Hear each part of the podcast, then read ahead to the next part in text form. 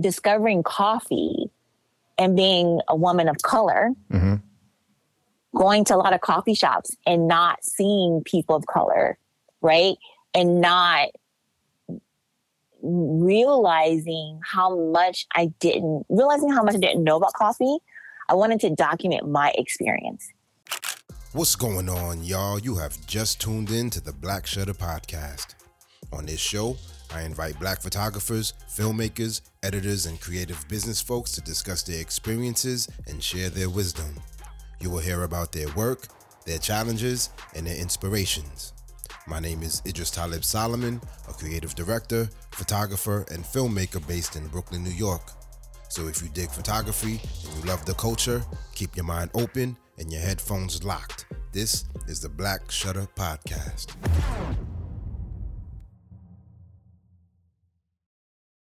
Photographers are blessed with the ability to observe our surroundings in a profound way. Now, I might be biased, but I think we have a heightened sense of our environment. We are able to notice how people engage with each other, where sounds are coming from, what patterns and rituals are being repeated, and ultimately, we are able to pick up on the nuances of a culture. When it comes to coffee, the culture is both wide and deep and varies from country to country.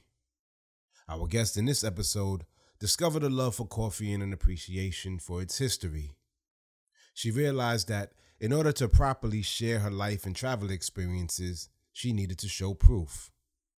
She needed people to see, smell, and taste the coffee culture within a photo.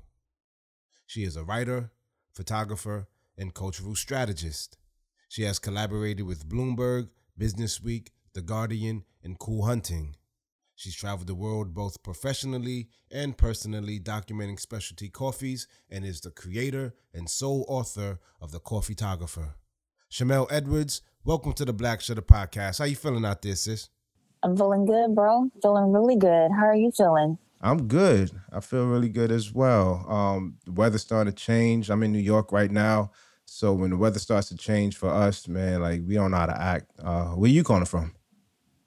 I am calling from the sunny west coast of Los Angeles right now.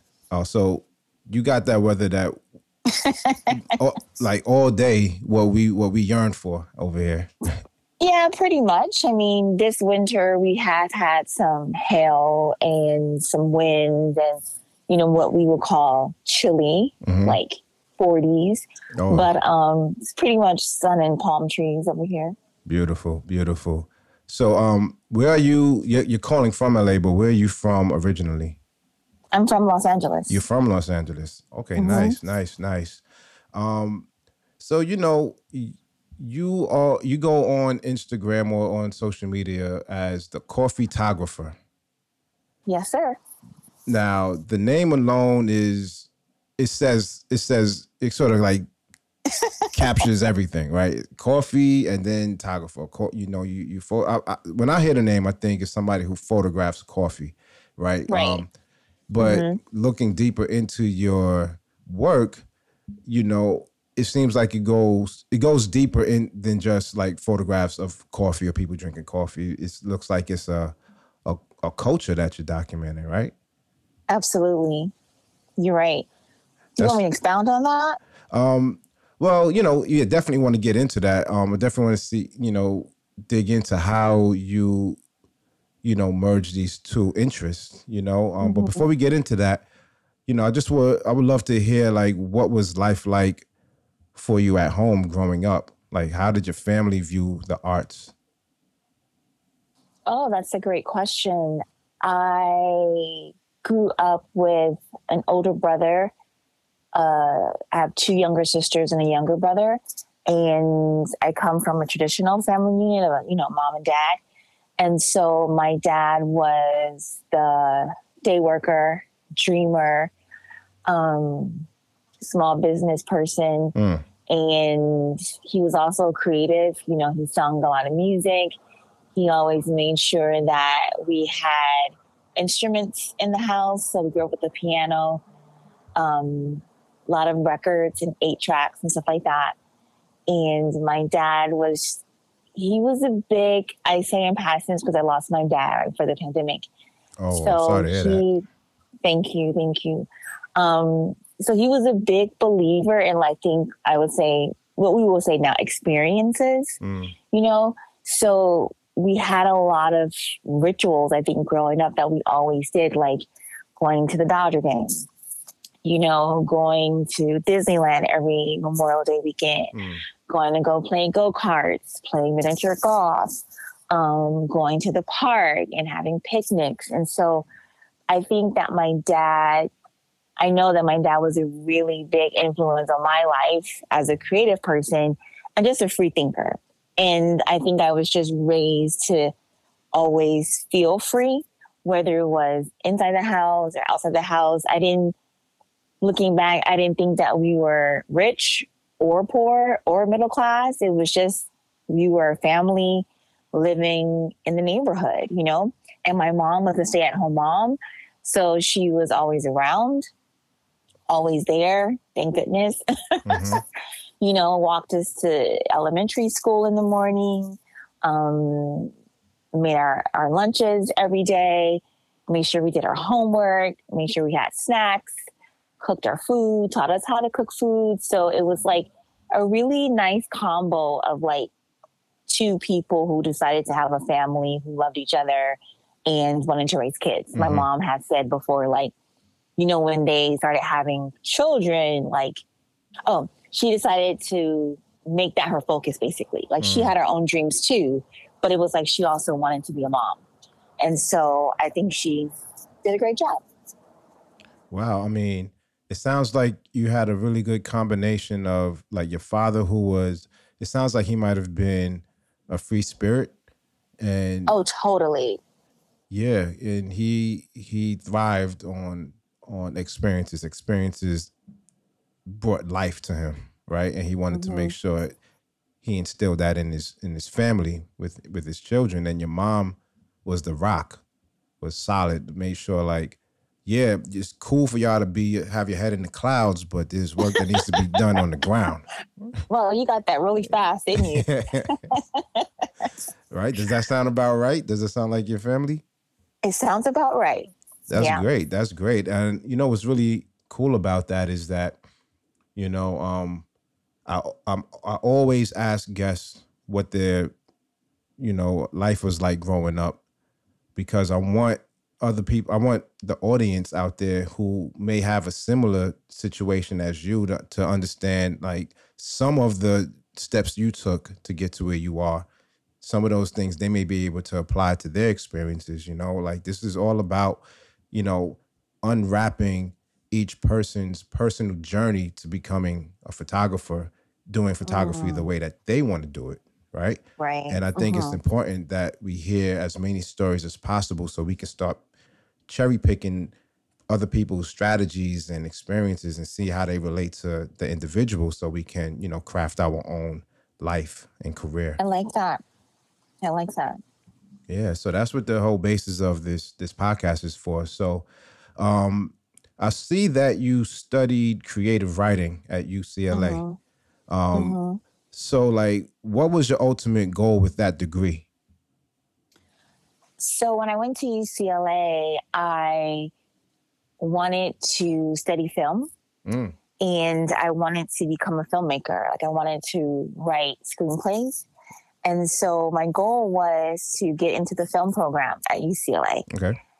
And so, undergrad work, I started, you know, with all the English courses or whatever.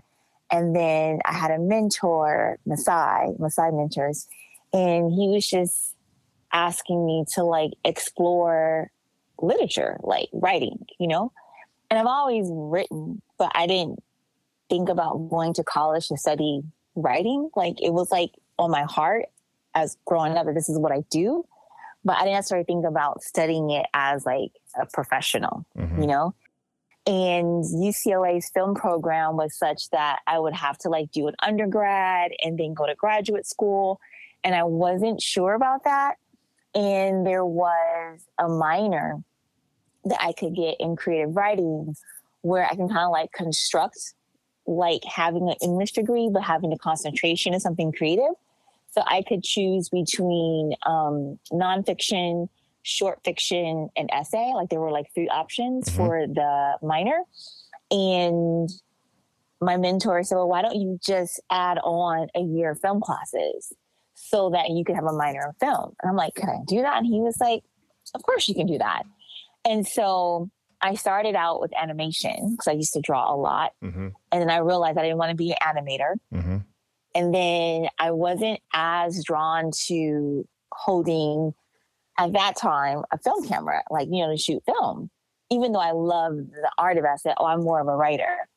And so I leaned into creative writing. And at that time, you had to like apply to each quarter to get into the creative writing concentration. And so there were like, I think 12 spots per quarter. And I was like, I got to be one of those 12 or 15, whatever mm. it was. And I was like, and there was just so many people applying. There was like, I think over 300 applicants. And you have to get into two within the year to be able to get into the third one oh, wow. to create the concentration. And so I got into short fiction, I got into poetry, and then I got to choose the last one, which was short fiction. And that's how my writing came about. My nice. my creative writing concentration came about. That's dope. I like the fact that they gave you so many options to choose, you know, to chart your course. I love options. Oh, I hear you. I do not do well without options. Um, I've I've got fired from any job where I didn't have options or creativity. Creativity gives me options, and mm-hmm. I, I had to I had to get fired from all of those non-creative jobs in the past in order to realize that oh the reason why i'm getting fired from these jobs is because i don't like that shit i don't like what i was doing you know and mm-hmm. so i understand that 100% um, so that sounds that sounds really interesting at one point i was considering um, creative writing and and you know I, I wrote some poetry and I, I wrote some music in the past um, so that writing is always like something that I would love to do at a higher level, but I chose a different path of creativity. So it's, it's always good to see, you know, somebody who chose the path of writing. Yeah, that's me. and you see it and when you read your. There are some people who post images with text that do a really good job of marrying their thoughts and their experiences in words mm-hmm. with the images that they're posting. Mm. And sometimes sometimes I think when it flows and is is really genuine, I feel like I can do that. But mm-hmm. a lot of times I'm like, I don't really have much to say about this photo. I don't want it to sound like I'm forcing some sort of like, you know, um, some sort of, you know, written text to go with it. So I just yeah put up hashtags instead, you know, and then it's like, damn, maybe I'm questioning, like, did I have something to say? Like, why did I choose to take this photo? And then there's other people, such as yourself, who can write something that's really poignant and that just matches with the photo very well. And I'm just like, ah, that's that's mm, that's inspiration, you. you know? True. You know, I didn't really think about it so much until I became a photographer. And I'm sure we'll get into it, but coming from the writer side, and then moving into a more visual storytelling form, which is what photography is to me, is telling stories just visually. My other friends that I met who be, who were also photographers, they were strictly photographers. They weren't writers. And so with the advent of like social media and everything, mm-hmm. when they will post something, I'm like, well, what what is that about? What's you know, the, and they're like, the context, oh, it's just right. Right. Oh, it's just the image. And I'm like, no, but like, what's the story? Like, mm-hmm. why, like, why are you sharing this? Who is it? And it's like, or just seeing some of my friends being challenged with captions. I'm like, really? And so that's how I started to understand, like, oh, I really do think like a writer mm-hmm. because that's how I live, right? Like, I'm always seeing stories, I'm always seeing images. And so it's second nature for me to like use that muscle.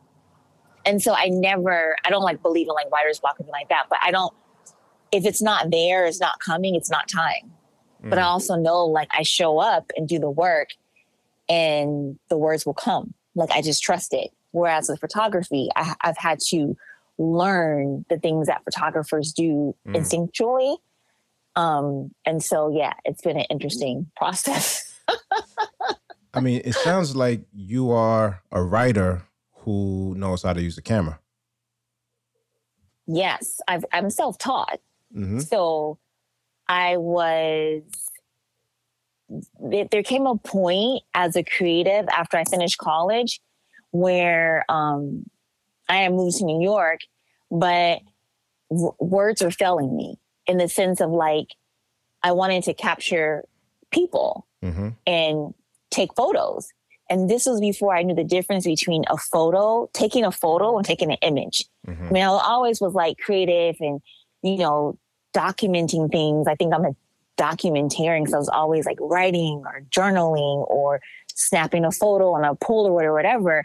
But I didn't consider myself like a photographer, like someone would pay me something. Mm-hmm. And when it got to the point where I was documenting stories but didn't have images, I was like, oh, I need to take these photos. Mm-hmm. Like I have to do because I'm the one meeting these people and I want people to believe me, right? Like if I don't have proof, visual proof, how will they believe me? So it was different from like being a journalist, which I had worked as, and it was different from being a writer for a company or for a client. This was more like a visual storytelling thing. And I was like, oh, I'm going to have to become a photographer. That's great. So, with, uh, you know, photography is is that weird, you know, in between stage of creativity. You know, um, and I always say, and and for folks who have heard me say this in the past, I might start sounding like a broken record, but it's really dope when you have a separate interest, right? A separate hobby, something that interests you, and then you have photography and you marry those two things together. Mm. Is now what happens is your interest is your own, right? Nobody can take mm-hmm. that interest away from you. And then yeah, yeah, when you pick up a camera and match it with that interest, then you start to create work that is unique to you. Now, you love coffee, and we're going to get into that as well, right? You love coffee, and then you found mm-hmm. out that you needed to make images to go along with your coffee experiences. Boom, coffee photographer. But then you look Boom. at people who love fish or flowers or food, and then they say, oh, this experience that I'm having with these fish or with these flowers, with this food, I need people to believe me. I need to document this. So let me pick up a camera. Then they start to create something that is unique to their experiences, right? And mm-hmm. that's what mm-hmm. I think is so interesting about what you do and how you do it. You know, so at what point did you discover photography? And and like when did you pick up a camera and say like, "Oh, I think this is what's been missing and I think I can actually do this. I can pull this off." Well, it started well, the coffeetographer started 10 years ago last summer. So this summer will be 11 years. When nice. I say started, that's when like yeah, I'm a decade old now. Wow. Um, I know it's crazy. I would, I mean, 10, that's when the site launched, mm-hmm. but I was probably working on the idea for maybe a year or two before that. And I was living in New York, so I became bi-coastal. So I moved from LA, went to New York, and um, I was exposed to coffee in college at UCLA. And it was kind of crazy because I was working on a short story for that creative writing concentration. And I was up late and I, I needed to stay awake. And I knew my dad had coffee. I never had coffee before. And um, he was like, Well, you can make some of my Folgers, you know? And for the life of me, I don't even know what I was doing. I like had grinds all in the cup and everything like that. but um, I made it. It was disgusting, but I drank it because I was like, this is going to keep me up and I need to do an all nighter. Mm-hmm. So I, I, finished the piece, um, got an A on it. Thank you. and um, the next day, when I was in, on campus, on North Campus, I went to like the the coffee shop near um, was a coffee shop near Murphy Hall, and I tasted the coffee and it was just kind of like okay. And I didn't even know that my palate was developed in the sense of like I, I knew what was good and wasn't. Mm. And that took me like on a quick trip to like Starbucks, Coffee Bean. And then I started going to like independent coffee shops on Sunset Boulevard in Santa Monica to like try different coffee, you know. by the time I moved to New York, maybe like a year or so after that, there were just so many coffee shops. So it was like the world was at like my fingertips of coffee, you know? And so I was like probably in New York for maybe like a good year or two, going to coffee shops, finding coffee, drinking coffee, making friends. And then somewhere in there, I found out that coffee was from Ethiopia. And it just like blew my mind. Like I went through school, went through college, and I did not know this. Like, wait, this is ours? Like mm. from the motherland? Like, how did I not know this? You know, like for real? Like coffee is from Ethiopia? Like I just was like flabbergasted. And so I remember coming home for the winter to LA and some of my friends, we went to Intelligentsia because at this point, like I'm a researcher too. So I'm like, where should I go for coffee? What are the coolest spots to go for coffee? What looks good? What do I want to taste? Like, what can I explore? So I was on like this mission, you know? And I remember being at Intelli Venice and there was a guy sitting like adjacent to us and he had like this carafe of coffee. It was like a pour over. I didn't know what you called it at that time. Mm-hmm. And he was like just really handsome, right? Like he was just like in repose. He was having his coffee. Hmm. He was reading the paper. It was like a whole lifestyle moment. And people are just coming in and out of Intelli. And Intelligentsia is like one of the more popular now independent coffee shops that have grown and they're in New York, LA, Chicago, and their space which is super beautiful. Like you just didn't see independent shops that look like that ever. So it was definitely part of this third wave of like going to coffee shops and being inside of them and asking about the beans and all that kind of stuff. And so I was like, oh, I just want to take a photo of him. Like it would be so cool to document him sitting there with his coffee. And I think at that time I had like a point and shoot or something. And I asked him, he was like, sure, you know? And he wanted to know what for. And I was like, I run a Tumblr and I document people who drink coffee and I tell their stories. That's how it started. And so my camera was just not up to standard of what I needed, you mm-hmm. know, like I need like a real camera. And so a friend of mine in New York, he was really into like electronics and Apple and all that kind of stuff and he started showing me some of his cameras. And I was like, oh, this is what I need. And so my first camera I got was like a Nikon. Uh, I think it was like a Nikon, was it D, not D3, 95 or something or whatever. Mm-hmm. And that's how I started. That's what I started shooting on with the 50 millimeter lens. Nice. Yeah. I, I love, I see, I love stories like this. and you know, the, I had a feel it had to be on Tumblr. This and and the type of work that you do is perfect for Tumblr. Mm-hmm. Like it's almost like I wish Tumblr was still around. Like I, Yo, I wish right? Tumblr was still relevant because Instagram ain't ain't ain't hitting no more, man. Like you know, you I think you lose out on, on a lot of people's images and stories and experiences. Like when Tumblr was around, like you can experience a lot more of, of what somebody wanted you to experience, you know. Um, yeah. But you know, the best camera is the one you have with you, and the one you have with you at least set off the fact that oh, okay, this is something that is missing. This is a missing element to what I want to say. Right. You know, so that's great. Um, and so many people told me that, right? Because even the camera that I got, it was a baby camera and it was small, and I would see other people carrying these other cameras. I didn't know that much about them, but they were like, the best one is the one you have, even if it's your phone. Yep. So you need to work with what you have. And then when you exhaust that yep. and feel like, oh, you just absolutely cannot do what you feel you want to do with this mm-hmm. because you know what you what image you want to make. You then more, you go to the next thing. Yeah. You want more options. That's mm-hmm. what having a, a SLR or like a mirrorless camera does is gives you more options, gives you more control over the image that you want to make. Point and mm-hmm. shoot, you know, you have some options, but it's really limited in how creative mm-hmm. you can be, right? Mm-hmm. So, uh, what came first for you? Like, well, I think you already answered that, right? Like your your love of coffee or your love of photography or the arts, which. Oh, I think I've always been a lover of the arts, like from from a kid, right? I've always loved like theater and plays, and I'm an avid book reader and We took a lot of road trips every summer. So I think I've always been a visual person. I just think that it wasn't until I got older, like when I was in college or probably right after that, that I started thinking about the visual arts as a way to work. You know what I mean? Mm-hmm. And so I think um, I think moving to I knew that I wanted to move to New York after visiting there for a couple times because it was just a different city. It was in from the, the West Coast.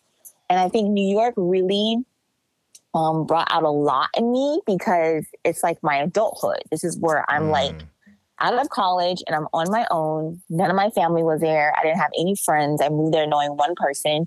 So it was just like I had this whole city to explore and I wasn't afraid and I could go anywhere and do anything because I was on the train a lot, looking and hearing and writing. And I would just soak up culture in me and everywhere. And I'm a people person and I'm drawn to people. So it was like no problem for me to talk to people. Mm-hmm. But I just realized that discovering coffee and being a woman of color, mm-hmm going to a lot of coffee shops and not seeing people of color, right?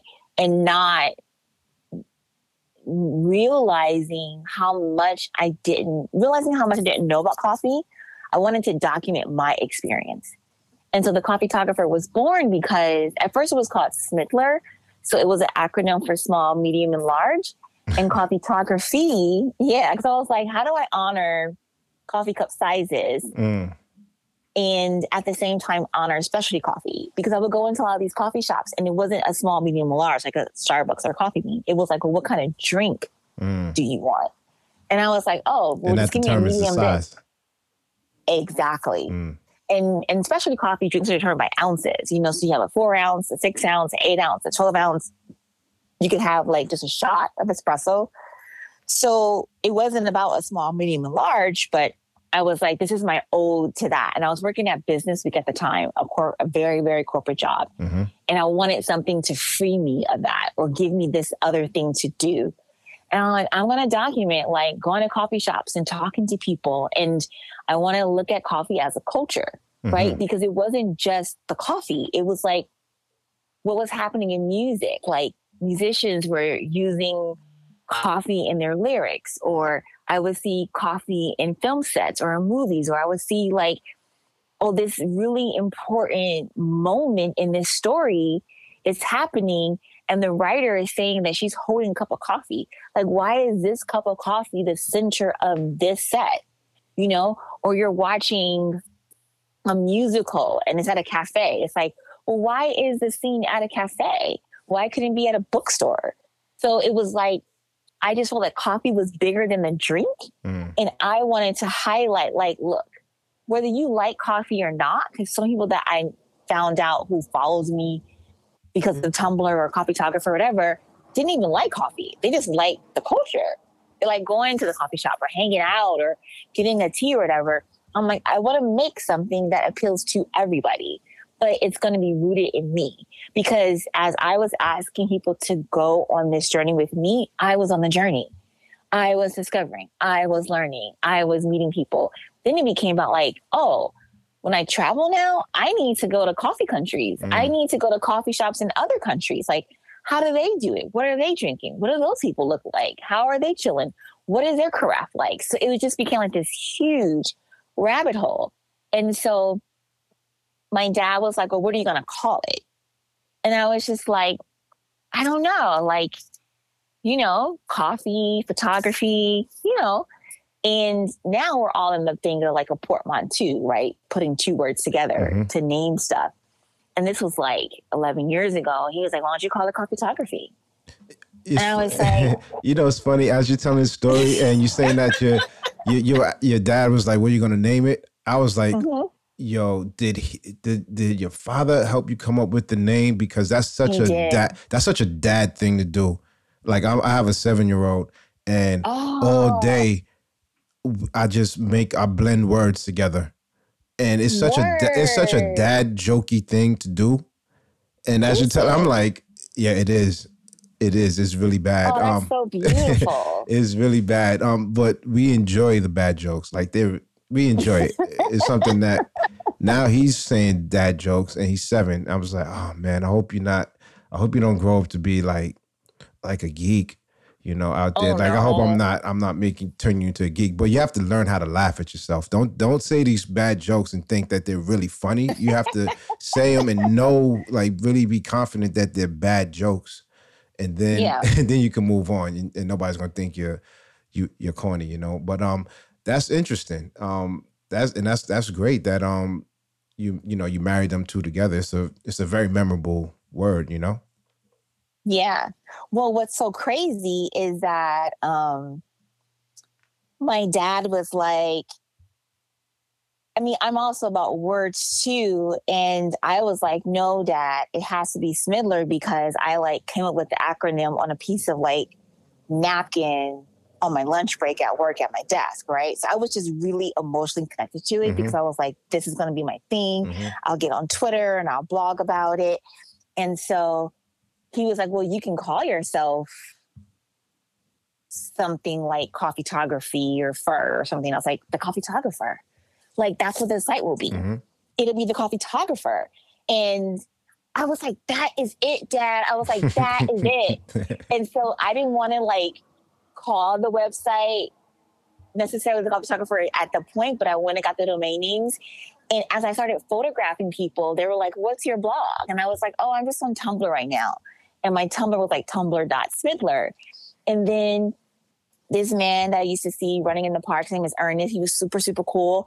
And I was ready to getting ready to like, I think maybe it was like a year or so in or something like that. And he was like, So how's it going? And I was like, It's going cool, but I think like people don't get my name. Mm. And he was like, Well, what are your options? And I was like, Well, I could just like coffee photography is like the type of photography, right? Because I'm photographing. People always thought coffee, and I wasn't photographing coffee at first. I was photographing the people in the context of coffee, right?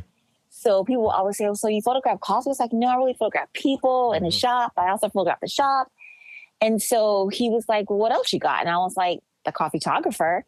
He was like, "That's Boom. it." Like Boom. that's it. He was like, it doesn't get any better than that.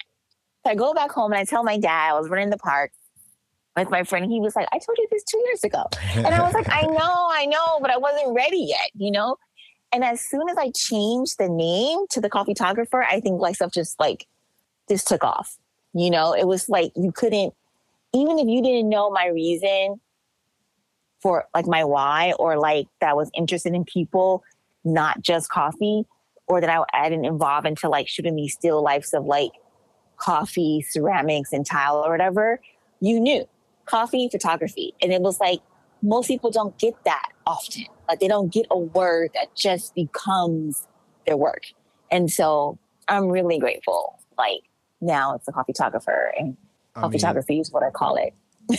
I mean, I, it works. I I, I feel like does, I know exactly what I'm clicking on. Well, I, I think I know exactly what I'm clicking on, but then I'm pleasantly Mhm. surprised that it's a little bit more in depth, right? Yeah. Um, now the thing is, right, when you coffee is one of those words that most people enjoy coffee, right? There's a Mhm, few people mhm. out there who don't, and I don't know what they do with their lives, right? But but for the rest of us, the rest of us normal people, right? Um, we hear the word coffee and like our ears perk up, right? yeah. and it's, it is a conversation starter um you know and so and then uh, if you have if you know people who are into photography when they hear photography the word or photographer pop up the is the is perk up as well right so what what you're doing is you're getting the people who are interested in coffee to go Mhm. to pay attention and then the people who are interested in photography to pay attention and if you're interested in both boom boom you got them you know what i mean hook line sinker Mhm. um, and I think that's what is really, you know, interesting about your work. And like I said, you get to your your work and it's you're pleasantly surprised because although I, I was going to see coffee or f- photos of coffee, I instantly get the sense that you are documenting the culture around it Of course. Of course. and of course. and that's what's and, and that's really cool because you see there's an essence of travel your element of travel in here I see I see you're like you're in you're in Paris, you're in New Yeah. York, you're in LA, and other places, a lot of other places. You know, I see you in um some parts of Asia as well. Yeah. And to me, I think that's that's really interesting because now it's like, oh, this person is also a travel, like they enjoy travel. I don't want to say you're just a travel photographer, but I feel like, oh, at some point, this person, you, decided to start going on these journeys to experience Mhm. the different aspects Exactly. of coffee. And I see Yeah. that just by clicking on and seeing and scrolling through a little bit. I'm like, oh, this person is really about this coffee life. It's so true. And you hit it on the head because were you finished? I didn't want to interrupt you. Oh if you no, yeah, finished. yeah, I'm finished. Oh, it's so true because it's it's always like you when you hear. I love hearing like people's origin stories, whether they're like in film, a lot of times in film, or Mhm. just in the arts, because like sometimes they kind of stumbled upon something or it was always there, but then they started being intentional about it, and then they explored it. Like when I started the coffee photographer, I wasn't even on Instagram, right? Because I wanted to have a magazine and I wanted to publish a print zine and all this stuff. And my dad was just like, just start, Yes. just start. And that's why I got on Tumblr, you know? And it took a while to transition from Tumblr to actual website. But my thing was like, I knew that coffee was the world. And I had to like see that for myself. I had traveled some before the coffee photographer, but now it was like I had this extra reason, right? Like I had this authority almost like I'm documenting something. I'm mm-hmm. a writer. Like I'm here to find out something. And it just happened to be this thing that I could also drink Yes. and sit with people and talk with them, right? And then as you start to learn and study, you start to hear about certain shops that are famous and you want to know are they as good as their lore says? There's like shops like when I went to Vietnam, I have been wanting to go for years. And I went right before the pandemic and I knew that I wanted to get to like this old, this really old coffee shop run by a woman and her sister who had died. Mhm. And it was like, at that point, you don't even think the coffee is bad. You're just like, I'm drinking history right now. Mm. And so for me, it was about, after a while, it was like having all of these experience empowered my writing, but it also helped me to look at home, like LA and New York, in a different sense because it was like, you know, no one can tell me anything.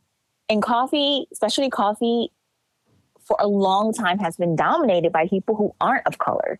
And not that I felt necessarily intimidated, but at times there there are forces within the culture, within the industry of coffee, that can make you feel like you know you're not validated if you haven't been working at a coffee shop for seven years, Mm. or if you know you haven't been in a barista competition. And so having a Wow. webzine was yeah, having a webzine was really important to me because I was like, you know, I know that I'm a writer. I know where I went to college. I know that I'm spending my own money buying these coffees, right?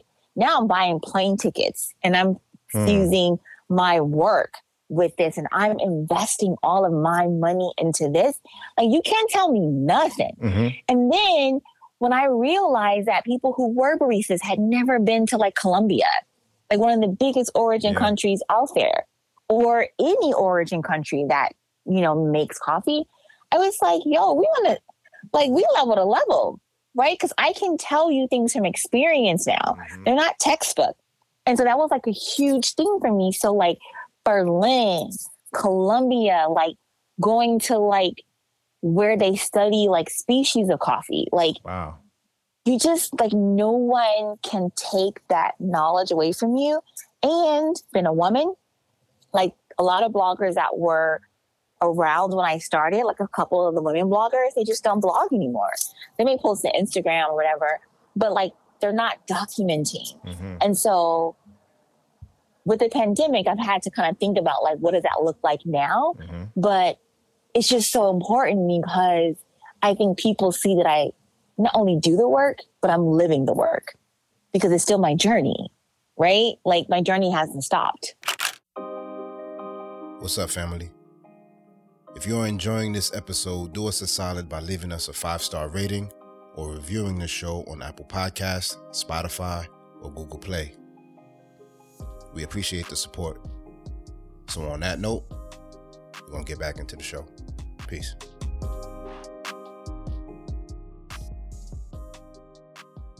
I mean, I don't know anybody who doesn't like Anthony Bourdain.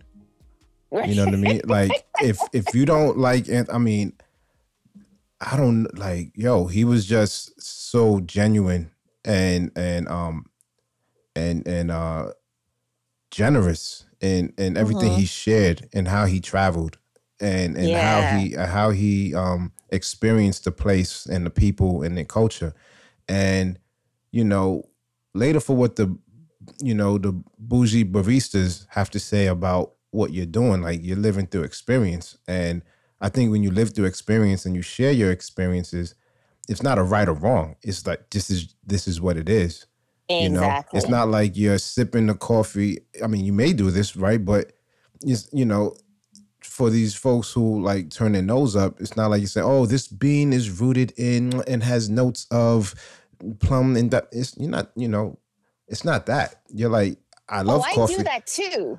Oh, I definitely like I'm all that, right? The thing is, is like like you just said, there is so much subjectivity. So like say you're new to coffee and you don't really know about like what your palate likes or how to identify flavor notes or whatever, it's over your head. It's like if Mhm. you did anything with wine or whatever. But I think there just was a moment where I thought because I didn't have that specific training, Uh-huh. like I wasn't qualified, you know? But even now, when I taste coffee or when I write about coffee, like in the even the last five years, people will say, like, oh, can you, you know, we want to commission you to do this, or we want to have you write this. And it's like, I'm gonna write what I feel. And Yeah. most of my writing about coffee is about memories. It's where the coffee takes me when I'm drinking it, right? It could be to the playground, it could be to that amusement park. But I have the knowledge as well to say, like, I know what the notes say, and I can agree or not, or I taste persimmon and I smell orange on the grind Mhm. and I smell chocolate on the first pour. Like, and I'm okay with that. And I'm okay with someone saying, like, oh, I don't get that. That's cool. Because maybe your palate has been smoking all your life and you taste something different and mine hasn't. But I do also believe that when you start talking about like certain origins, we know that certain types of coffee comes from certain types of regions of the world. Like they may produce more chocolatey coffee beans or more fruity coffee beans or more acidic. Like, but for every rule, there's always someone that breaks it, right? But predominantly, you're going to get this from this region because of elevation, because of temperature, because of climate, because of soil, and all these factors. But it doesn't mean that you're the gatekeeper. Mhm. You know what I'm saying? Like, absolutely absolutely and then and, and i think we have to rephrase who who decides to be a gatekeeper or not right like mhm. um, and historically black folks have been on the opposite side of the gate trying to get in in almost every Mhm. industry and we still are right? So you know do it your own way. I think that's what's really most important. And for folks out there listening i know you i might be like yo what the hell does all of this have to do with photography right? Um, i think it's very important. And i think that hearing, hearing uh, Chérmelle's st- story is like it's important to to to understand why you choose to do a certain type of photography, why it's important to you, why it matters to you, and that'll help you to document it as best as possible. You know, so hearing Mhm. her story right now, for me, I'm super motivated because she's showing she's sharing with us all the different, you know, reasons why this lifestyle is important to her. You know, um, when I look at your work, is definitely a combination of uh, is food. I can see I can see a lot of your interest in Mhm. in in the work that you post. Right, it looks like you're interested in food, you're interested in travel, you're even interested in fashion. Um, you have a Mhm. bit of street photography in there, and you have portrait photography. Mhm. So, you know, to me, it feels like this is a journal of like all your experiences, you know. But um, how would you describe like your collective body of work? What do you want people to take away from it? Um, I think you're right. I think when you look at Instagram primarily because it is a visual platform, it is like just a journal of my experiences. And when you look at my web zine, my web zine is more of like I'm cartographizing the people that I meet, the coffees that I drink, and the culture. Like literally culture. Like there'll be like I'll take an image that I shot of a coffee shop or an image of a coffee. And I'll pair that visual with like, okay, this is what's happening in current coffee culture, like seven current things, like so and so got nominated for an Oscar and the scene that they submitted to the Academy Award has like a coffee table in it and they're drinking coffee. Mm. Or I'll talk about the fact that, you know, um, Street Jeans launched an NFT and he has a street cafe, like why that's important, you know? So when I first started, it was like just photographing people. But then in New York, I kind of got in with other friends who were photographers who were out on the street. And I remember being at a blue bottle near um, Fashion Week, and I'm, i love clothes and fashion and people and all that kind of stuff. And one of the reasons was like, oh, you should come and hang out here, like at Milk, and just like photograph. And I was like, really? And she was like, yeah. And I was like, you know, I should. She's like, I think you'll get some really good photos because the photos I would normally get would just be everyday people, and they're great. But then you add like a fashion week. Oh man, it's like it mm-hmm. just amplifies your visual, right? And so I started shooting at Fashion Week. And I would come out and I would do street style, but from coffee shops next to fashion shows. That's dope. And that's how I started meeting other photographers. And that's how people started photographing me and asking me, like, who are you? Who do you work for? And I was like, oh, I'm just out here. Mm-hmm. And they're just like, like, like, on your own? I'm like, yeah. And then I learned that this is what photographers did in New York. Like they would come out on the street, they would shoot. And, you know, I started studying photographers too. I always like had like you know, Walker Evans and people like that. But um, I started networking with people just by being out and getting a coffee. And they would say, like, well, who are you? Like, what's your site? Or what do you do? I'm like, I'm a coffee photographer. Like, what? Oh, that's dope. And that just ballooned a whole other area. And so I started to realize pretty quickly, like, I didn't, I, I wasn't making images. I was just taking photos. Mm-hmm. And I wasn't beating myself up or anything, but like I hardly ever got a no. Like no one hardly ever told me no. So I felt like either I was doing something right, right? Like I was choosing people that w- would allow me to document them and photograph them. And I was having all these conversations. And so it just became this hodgepodge of like whatever I'm doing, that's went onto Instagram, right? But I was I was always trying to send people to my website to let them know, like, yo, if this thing doesn't isn't here anymore, like I got a whole website, mm-hmm. right? Like it's not just this app. And it took me a while to get on Instagram because I just was like, what do I need that for? Like, I have a website because mm-hmm. I was a writer, you know?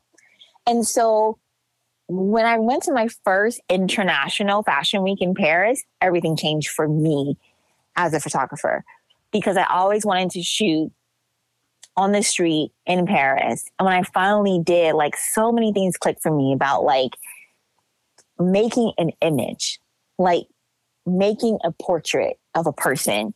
And I would see these faces like in crowds on the streets after shows, before the shows.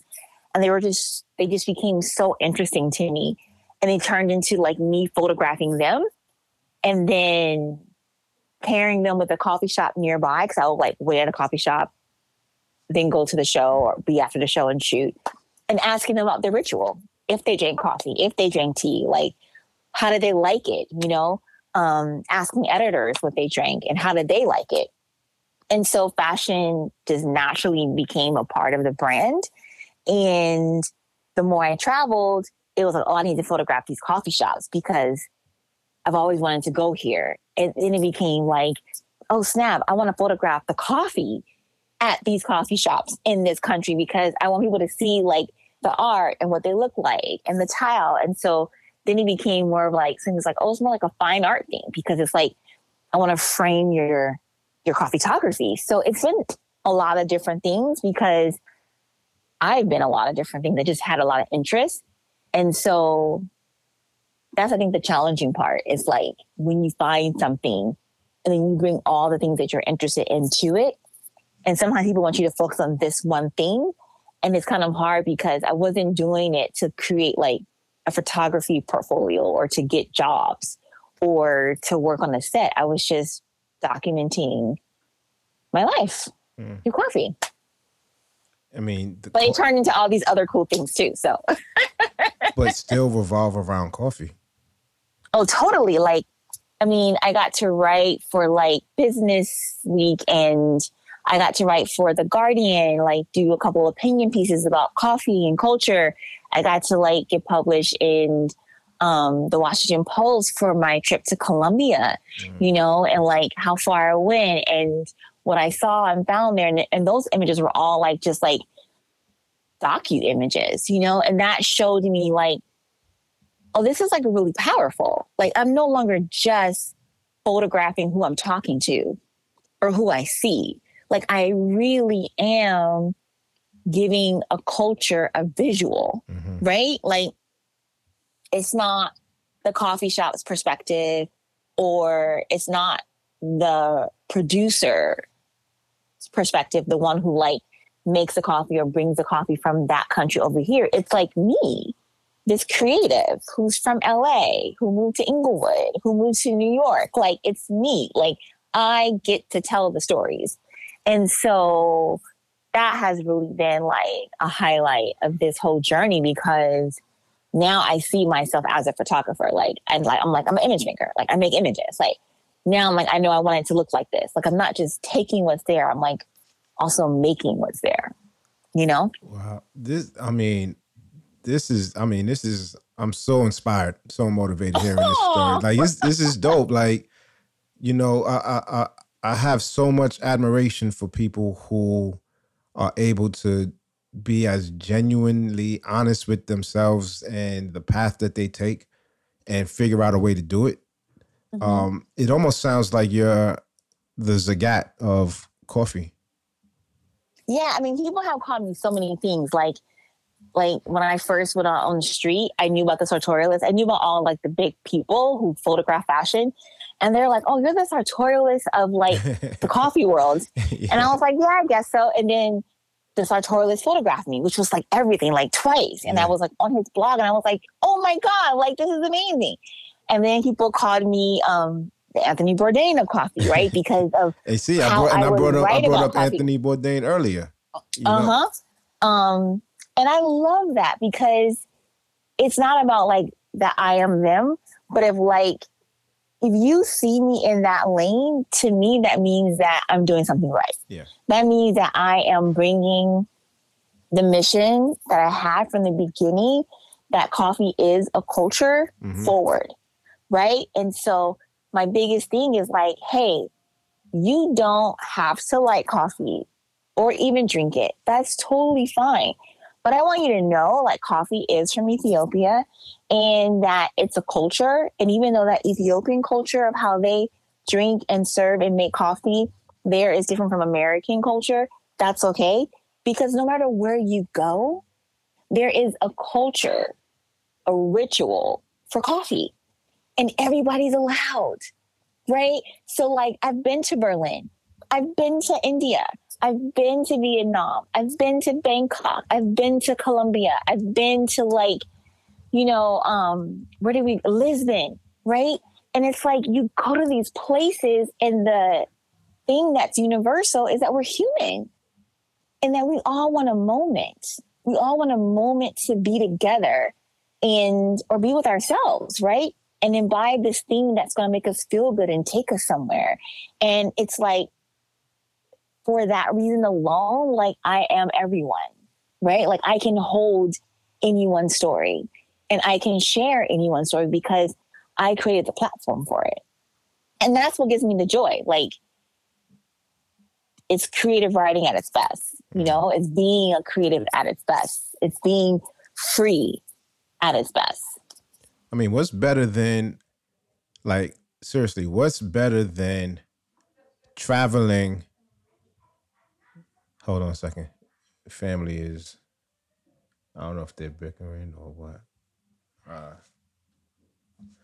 my wife and son they always they always uh, get into these negotiations at interesting Oh, times. Um, so um, yeah, what's like what's better than for me? I know I love traveling, and I love you know getting that coffee in a, Mm-hmm. a in a new place, a foreign place, and journaling. You know, yeah. like though and, and even if i'm not able to do those three things like like traveling hmm if i'm able to start my day with like a, a cup of coffee the way that i like it uh yeah. some free like like an hour to like either read or write and drink the Mm. coffee experience like that to me is like a mini vacation and i don't get that every day Really? Yeah and that's and So that's, that's a mini vacation time. for me yeah That's a mini vacation for you. Yes. If I can start, if I can create that space every day, hmm then I'm starting my day off well. And if I'm able to have a collection of days like that, then that's starting to turn into like a really nice lifestyle that I'm creating for myself. You know what I mean? So I definitely understand like, you know, um, what you're you're expressing about just like that human experience and being able being able to share that with people. You know, because I, I I'm with you with that. Yeah. I mean, humans drink coffee. We do. You know what I mean? And you know, there's there's it's such a spectrum, such a beautiful spectrum to be a coffee drinker or a coffee shop goer, right? Because maybe you don't drink coffee, you don't do caffeine, but you do tea. Tea has caffeine in it. Or maybe you do juice or a smoothie now or acai bowl or avocado toast or, you know, whatever the latest other thing is in coffee culture. Um, but I think what's really interesting now, even with the pandemic, it's like I didn't go to coffee shops for like over a year because, you know, I was just inside. I wasn't, you know, going out really at all. And I bought a lot of coffee online, like from subscriptions, from roasters from around the world. And I really grew as a coffee maker because I was always drinking coffee in other places. I wasn't really making coffee. And even some of the more prized coffees like geishas or, you know, natural processed coffees or special lot coffees, I would never think about making at home because I felt, I felt like, you know, I'll leave it to the baristas. Like, I don't want to mess up my coffee that I'm spending 60 bucks for, you know? wow. you know, two, uh, you know, four ounces of coffee or whatever. I'll just go and pay for it at the shop. hmm But I've like perfected making coffee for myself. hmm And that is like, it's like, why wasn't I doing this before? Because I was traveling and I was moving, I was doing all these things. I was I was consumed with other people making my coffee. And it was my pleasure. Right. It was like my thing to like go somewhere, like you said, sit down, hear the music, journal, be with myself. And so now that I started going back out a little bit to coffee shops, I'm like, how do I document them now? hmm who do I photograph now? Um, and as you've seen, like my Instagram has not been updated since my last post from India. So it's been over a year and a half. And it's it's intentional for a few reasons, but I feel like becoming a better coffee maker has taught me a lot about rituals for people who drink coffee, for people who need to go to their neighborhood shop and talk to a barista mm-hmm. and like what that space means to them. And it kind of brought me back to why I started. And I was like, you know, I just have to figure out the next visual iteration of photographing people in public, but documenting the culture still stands. Mm-hmm. Like that's my job now. And so I've been pivoting ways to like kind of get back to like my roots of like just photograph the spaces because now I feel like I'm a photographer. I can photograph, you know, a structure. I can photograph my coffee.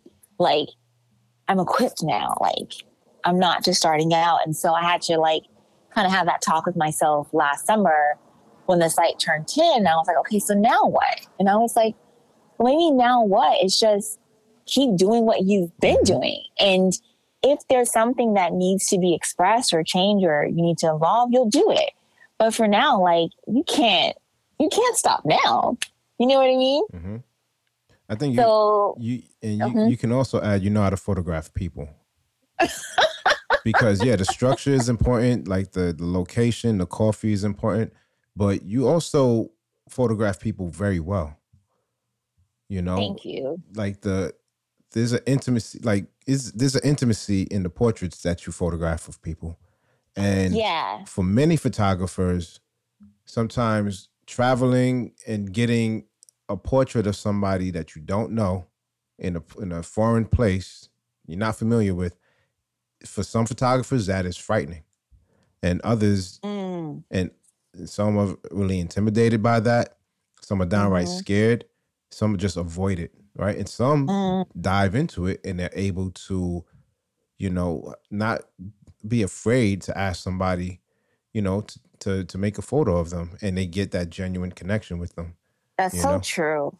Yeah, and you know what's so funny is that I that's how I started. Remember, I was telling you I was at Intelli Venice and I saw this guy and I wanted to photograph him, and it wasn't like it wasn't like if I knew how, right, or if he would say yes or no. It was just like, yo, I need to capture you. And I Mhm. think that has been the thing that has stuck with me this whole time. Like my need, my desire to capture this person or moment overrides anything else. Mhm. And so the more I grew and like went to different levels or countries or whatever, it was like I was compelled, like I was called, like I was like, I gotta do this. And then being a writer and a people person, it's like there's something, there is something about my energy that I know is like one of my superpowers. Like it's been this way since I was a kid. And so I have no qualms at all being with people around them, talking to them. My energy like precedes me. And so I realized that being a photographer really works with that gift Mhm. because it allows me to be with people for like 30 seconds, a second, I mean, a minute, and get exactly what I need Mhm. and we'll maybe never see each other again. But in that moment, right? Like, and I'm doing that portrait with my nifty 50 or my 85, and I'm like right here, and I'm just waiting, right? To click that shutter. And it's like, boom, I got it. And that's it. I don't overshoot, I don't overclick. Like, once I know I got it, that's it. Mm. And I've seen so many photographers, they'll like shoot like a hundred clicks. And I'm like, yo, like, how many clicks? You know, but do you? But it's like, I'm a, I'm, I've become intentional because I want to respect people's space and privacy. But I'm, I'm, I also know like I want a feeling. Once I get it, I, I got it. Yeah. I don't need anything else. Amazing. Amazing. If if uh, a young person saw your Mhm. work, was inspired by it, and they approached you and they said, Chérmelle, how do I do what you do? What would your response be? My response would be figure out what you love. Just figure out what you love. Right? And people say this all the time do what you love and, and you'll figure out the rest. It's so true. Because when you figure out what you love, what you're drawn to, what you're interested in, it's not that it's not a job or it won't become a job because you'll work the hardest you've ever worked in your life. Like, and I say that because when you love something, you have to nurture it, right? You have to water it and you have to give it attention and you have to figure things out. And that's okay. That's the work that you want to do. So figure out what you love or have a strong passion for and just go down the rabbit hole because you might start in one place and end up somewhere totally different. But it's the journey along the way that is the ride you're looking for. It's who you become as you're being your passion, as you're doing your passion. You know, um, that would be my advice. Yeah, the And journey. listen to your dad. Listen to your dad. for real. Parents have wisdom, and sometimes you're just like, nah, I heard your wisdom Mhm. for all my life, right? Like, eh. and sometimes that outside person tells you the same exact thing your parents tell you, and you're like, yeah, that's it.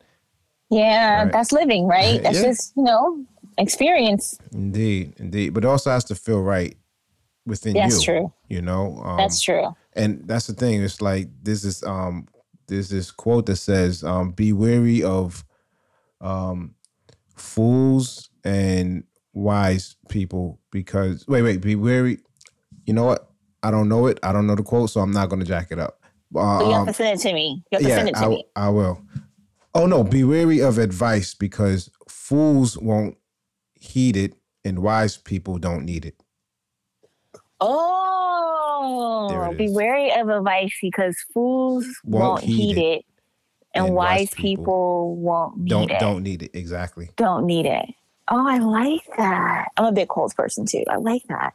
I think wow, I think awesome. tra- travelers are quote yeah. quote junkies. right? That's awesome. Because you yeah, go to oh, different yeah, totally. cultures, like things translate and things translate differently in different places. Mm-hmm. mm-hmm. You know? Yeah. So totally. I have a, I have a, a, a selfish question. Uh, yes. Favorite coffee shop in New York? Ooh. Favorite coffee shop in New York? What's still open? I haven't been to New York literally since the pandemic started. Mm.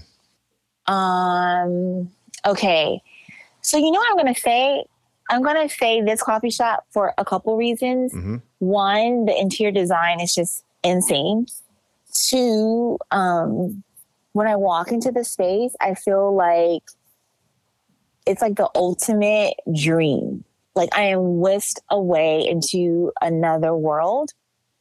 And I feel like they do classic coffees really well, but they also like have such a superior approach to making coffee really beautiful and doing things with ingredients. So I'm going to say Felix Coffee Company, roasting company.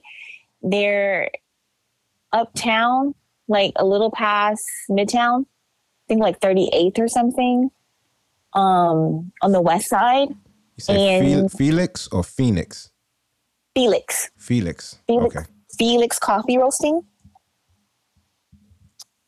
I'm typing like it in right now okay, cool. Yeah. It's going to be Felix Roasting Co. on Instagram. Mm-hmm. Um, yeah, and they, I think they opened up a second one in Colorado, but I remember uh, not too far after it opened, I had visited once or twice, and I'm a big Wes Anderson fan, and it felt like very much Wes Anderson vibes. Mm-hmm. And I knew like I like coffee shops for reasons. Like I like this coffee shop because it's a hole in the wall, or I like this coffee shop because I want to bring my friends here for a coffee date. I like this coffee shop because they have a really good cortado. So it used to be really hard for me to say like I have a favorite coffee shop, right, or whatever, because I felt like I was going to hurt someone's feelings. Mm-hmm. That's how attached I was. But then I was like, wait a minute, it's okay to love a place for what it is, right? And so I would have friends come to New York or be in New York and like, oh, let's have a coffee date. And I would want to take them to Felix. Nice. And it kept happening. And I was like, okay, this is like that spot, right? Like it's a spot where you can be proud of. It's a spot where you look like you're not trying to be an influencer, right? It's not about that. But like you look like you appreciate everything contextually about coffee. And so, yeah, Yo, that, this, that would be this place. Is, this place is beautiful, y'all. Yo, right? this place is beautiful. and, right? And listen, you gotta the, go. My, yo, I'm about to set up a coffee date now, bro. Take and yourself. I'm about to be like, yo, look at this place, y'all. Like, I'm a, I'm about to flex on them heavy. This place is dope. It is so beautiful. like I'm yeah. telling you, yeah, I am like, like Oh my god! I like the wallpaper, the counter, yeah, the color, the, the, the, the colors, service. Yeah. Oh my god! It's just even the bathroom. Right? There's a special place downstairs where they have like cuppings and events and stuff. And I went once for like this like VIP tasting they had. Oh my god! They did things with coffee that you see in competitions wow. that you want to see in coffee shops, and it was just like I was so emotional afterwards because I was like coffee is really growing up. You know, like coffee is like really been explored by people who are chefs and sommeliers and they're bringing all of these things to it and it's just it just makes me so happy right because it's like it just means that more people get to experience it. Like if you're really into wine, you could find a coffee that's kind of like that. If you're really into beer, you could find a coffee that's like that. If you're mm-hmm. into like pairings and like events and you want like, you know, a, a, mousse and something else, like we got you. Like that's what I love about coffee right now. Yeah. That coffee is becoming those things that I knew it could be. And people are just trying so many different things too, which is awesome. That's dope, man. There's, there's so much complexity to mm-hmm. coffee, which lends itself to like a very rich culture that you're documenting. And you, you know, I think people appreciate folks who do deep dive documenting on a specific topic because you're doing the research, you're doing all the legwork that we don't have time to do or don't necessarily want to do, but you're just sort of like gathering it all together in like one space and saying, here, you package it with a bow and say, here, this is my experience. You may get something similar, but I leave it to you to make it make your experience your own. But you're doing all that work for us, you know. And I think people really appreciate folks who do that. You're adding value for people who love oh, coffee. Thank you. You're adding mm-hmm. value to their life. You know what I mean? Mm-hmm. Mm-hmm. I'm glad. I'm really glad. So right now, the U.S. is starting to lift the mandates slowly, the vaccine mandates, and you know businesses are starting to open up, and people are starting to get back to some sort of normalcy. Mm-hmm. How do you see coffee Coffeetographer reemerging in these next, you know, coming weeks and months as as the U.S. starts to open up again? That's such a great question, and I'm glad that you asked because I've been thinking about it for a while. Um, I think it's already started for me slowly by just like going back to coffee shops. Like I'm probably the like the last plane I took was to Portugal, well to Paris for work, and then I went to Lisbon. And then the day I landed in LA was the day the shutdown started. Wow. So I have not been on a plane or traveled since like March 18th, 2021 or whatever it was. So I think for me, a big part of it is traveling again. I really miss it. And it's a big part of my work and a big part of my process now. And so I would love to go to like two origin countries this year. Um, that could be really ambitious, but maybe I keep it kind of close to home, um, I can do it. And, you know, I would love to go there for a couple weeks and like just kind of stay and mesmerize myself and immerse myself in the culture.